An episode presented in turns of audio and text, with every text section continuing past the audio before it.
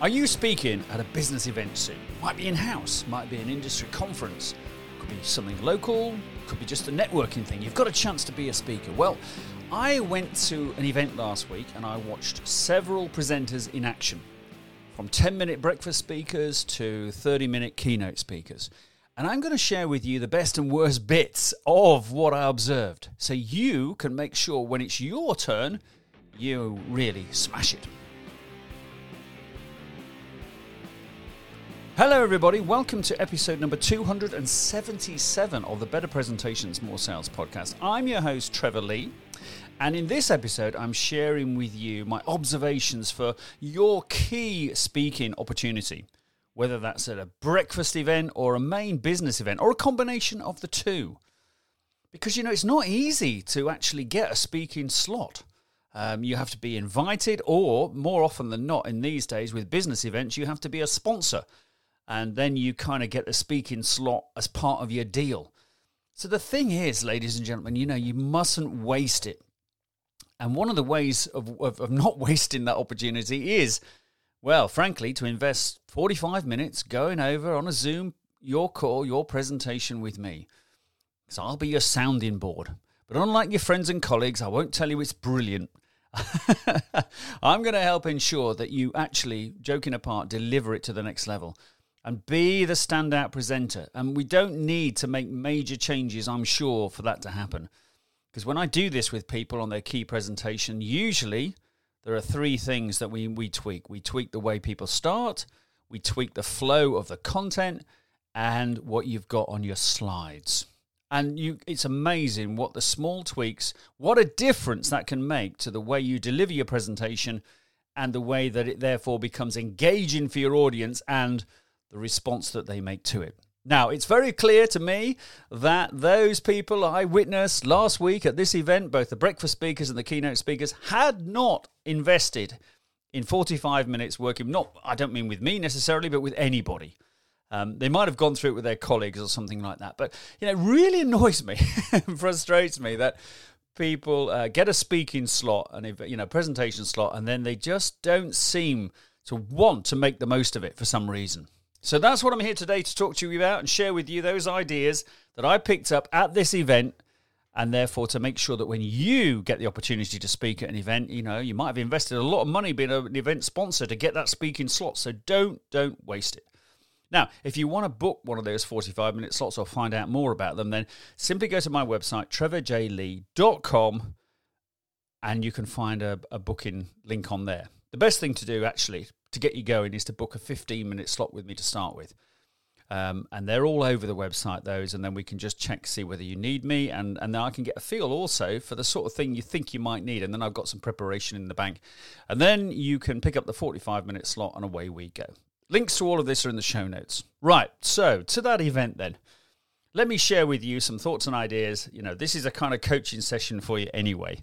So, we start off with a networking breakfast. Great, you know, and then there's three 10 minute slots from the sponsors. Now, I timed them, as you might expect. because, you know, when you're a presentation coach, that's one of the things you do.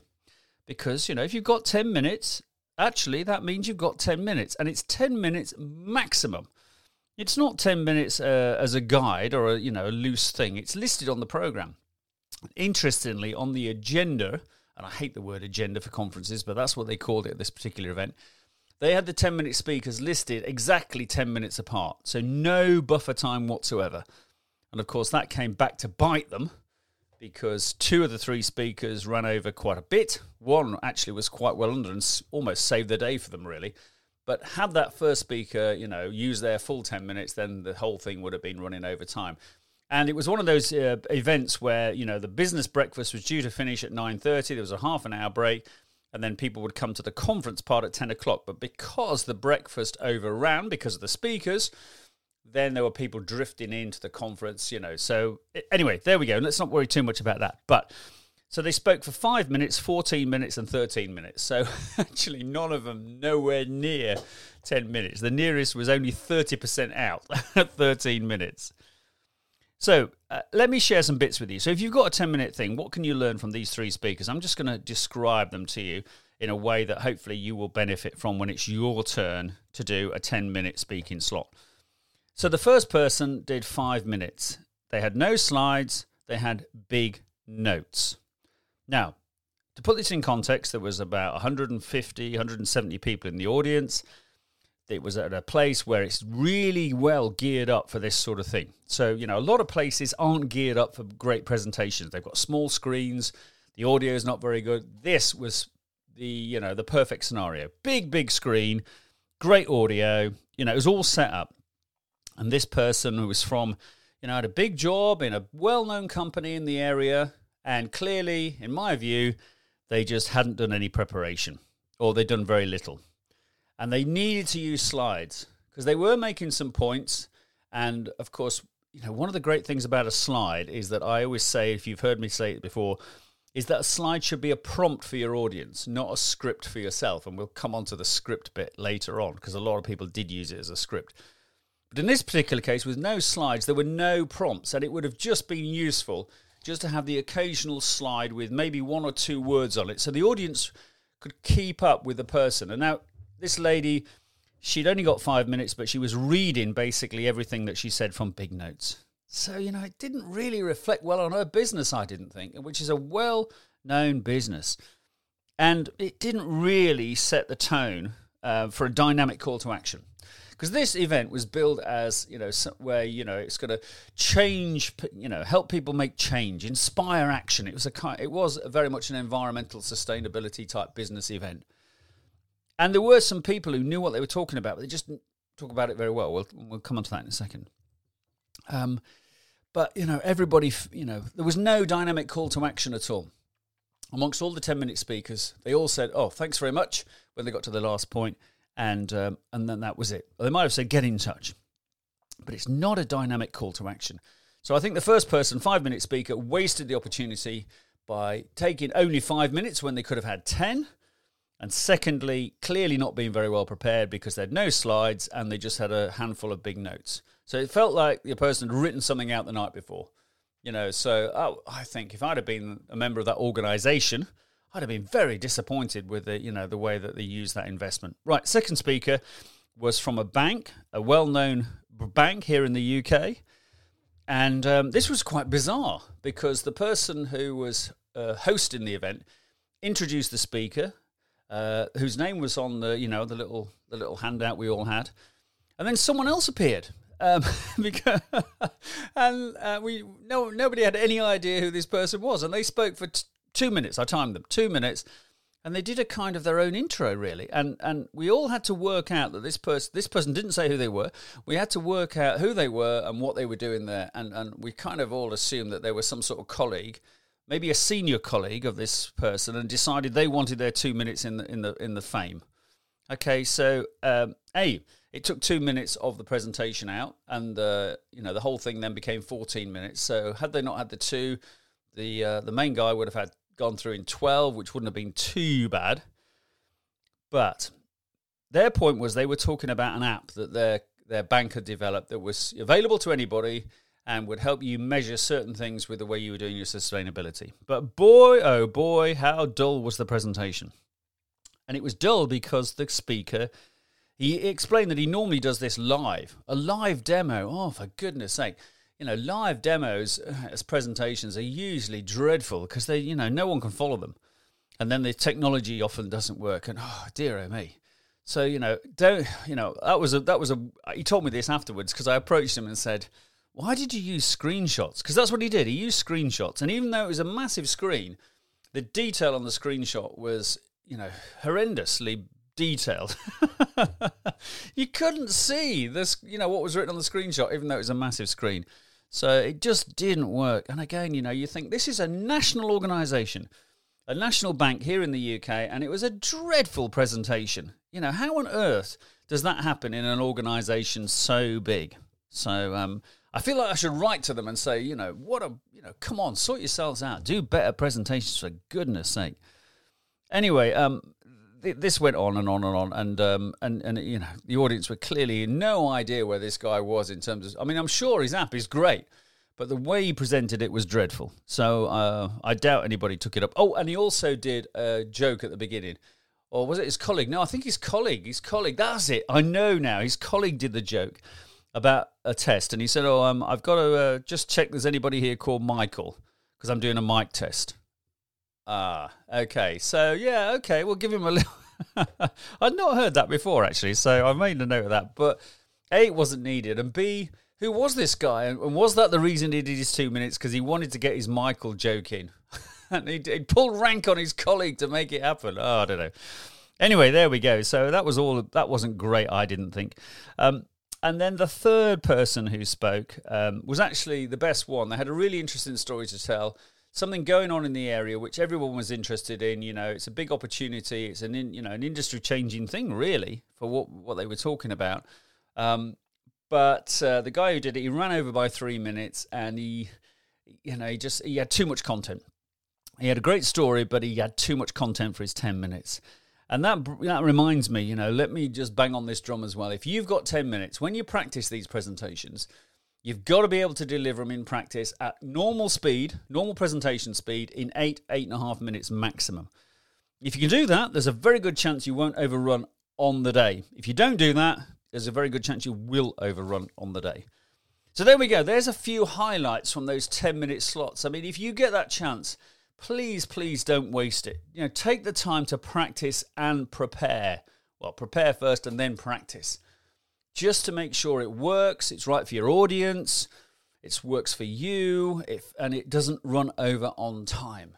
And you finish with that call to action. You know, what is it you want your audience to do next? You know, other than maybe give you a polite ripple of applause, even though they've no idea what you've been talking about for the last 10 minutes. Right, so what about the keynotes then? When, when the actual conference started, I'm not going to go through each keynote, but what I have got is kind of four four key things that were common amongst each keynote, which I think could have been better. And these are four things. If you've got a keynote, you know, a 20, 30 minute slot at one of your conferences or events coming up, then, you know, think about these. Number one, and it's, you know, it just pops up all the time, doesn't it? You know, slides, too much content. You know, whatever you do with your presentation, if you can, you know, reduce the content on your slides, it will make a huge difference to your audience. And this is where, you know, it was clear that on some of the days, you know, presentations had been put together by marketing department people. And, you know, I like marketing department people. I've got a lot of respect for marketeers, but they do not know most of the time how to create a presentation. They think it's all jazzy and wonderful and wordy. All right, it's not. It's a prompt for your audience. It's not a script for anybody. And that's what was happening um, with these presenters because they're not professional presenters. You know, they've been hauled up for 30 minutes somehow, you know, sponsor maybe, or I don't know what. They're not professional speakers. And therefore, inevitably, what was going on was that they were looking more at the slides on the big screen than the audience. So the angle of their body position, this is hard to describe on a podcast, but if you imagine if you imagine you're looking, you know, you're look, you're, you're, you're facing me. Imagine I'm in the room with you now. If you're listening to this in a room or in your car, and I'm right in front of you. Okay, so I'm right, right in front of you. So we're looking at each other directly, full on. Now imagine what would happen if you then turn, or I turn. Imagine me now turning 90 degrees. So you're now looking mainly at my right shoulder or my left shoulder, depending on which way I've turned. And then I'm still speaking to you. I'm still delivering this podcast, but I'm doing it kind of sideways on. And that is the same as what was happening with these speakers. They were delivering this sideways on. It meant that they could look at the screen and then occasionally they would remember their sideways on and turn to the audience, and then they would go back again. And it's a very simple thing, but it's it's really and it shows they just you know they don't know how to present in terms of using their body position. No one's told them how to do this, so they're just kind of going with the natural flow, which is to look at the screen, and then you start reading from it. So that's number one. Number two is be very careful that you don't start talking. If you if you insist on using words on your slides, the danger is that you start using different words. And then the, the people in the audience, their brain has got to decide one of two things. Do I read the words on the slide, because you've put them there for me to read, presumably? Or do I listen to the words you're speaking, which are different? And then if you, you know, that's why audiences then don't take away your key points, because they're not sure which to do. They end up doing a combination of the both and they miss the whole thing altogether. So just think that through. It's an obvious thing, but again, if you're an amateur pre- presenter, you don't present very often you don't even think about that. it's one of the things, if you do a 45 minute session with me, I will bang that drum very hard at you. and say, okay, let's get these words off these slides. Are you going to be speaking any words? Yes, I am. Well, get them off the slide then. You know, if you want the if you want the slides to do all the talking and you just press the clicker, great. But that's not the way to present. Okay, right. Number three, and, and you know, and, and an extension of that then is, is number three. Is this body position and eye contact? And the eye contact thing is important. You know, uh, when you're delivering in person, particularly, you've got even if you've got a big audience like there was at this event, you've got to have that eye contact. And therefore, if you've got your body position wrong, it's hard to have the eye contact. And if you've got words on the slide that you're looking at, you're looking, your eye contact's with the screen, it's not with your audience. And that's what your audience want. You've got to remember they're looking and thinking about you. Your slides are not the most important bit of the presentation. You are. That's what you've got to think. Because one of the things I say to you know presenters is walk across the screen, stand in front of the screen when you're making a key point, so that you're blocking out the screen largely, and the audience are then focusing on you and not the screen. And this is a big, big thing. And, and really good presenters they know how to do this. And that's what makes the difference. And if you do this when you're presenting, it will make such a difference. You'll stand out from everybody else, particularly if you're doing it at a conference or an in house event or whatever it might be. Right, the fourth thing and the final thing that, and I've mentioned this already with the breakfast speakers, is give me something to do. Tell me what you want me to do at the end of your presentation. And in this case, you know, the obvious thing to do was right, here's three things that your business could do that you need to drive this change to create this momentum, because that was the kind of theme of the event. But no one did it. So no one no one said, right, do this. They all just kind of finished. So think about that. Give yourself enough time for that call to action summary and don't have more than three things at the end. You might only have one thing. You know, if there's one thing I want you to do after you leave this event today and you go back to your business, this is it.